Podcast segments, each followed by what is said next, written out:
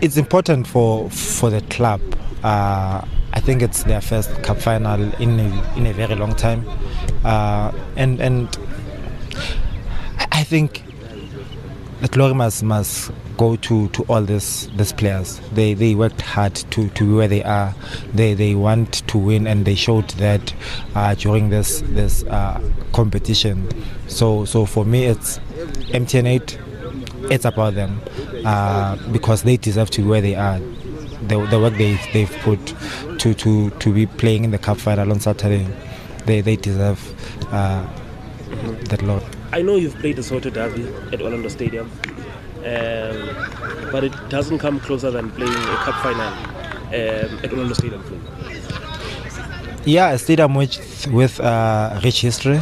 Uh, we all know that there's there's a whole lot of history behind that, and and it's it's my township. Obviously, I was born Kosoweto, and then playing a cup final there, it's it's it's like it's it's my home home ground, and and uh, I would love to to lift a a trophy uh, go at that stadium because as I said it's it's it's where I, I grew up in J. I used to, to train at Orlando Stadium when I was young before it was uh, refurbished so it's it's a good uh, place to win a trophy for it and nobody knows the opposition better than you.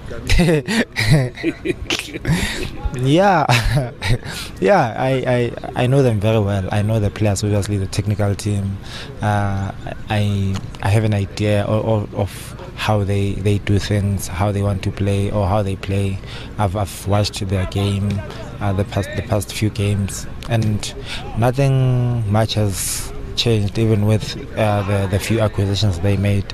So it's yeah, I know how they play, but at the end of the day, it's it's what what happens on on, on Saturday uh, when it's 11 v 11 on the field. Uh, plans aside, what they normally do aside, uh, it's it's what we do as as a as a team on the field to to nullify uh, what they want to do and and do what we do uh, properly.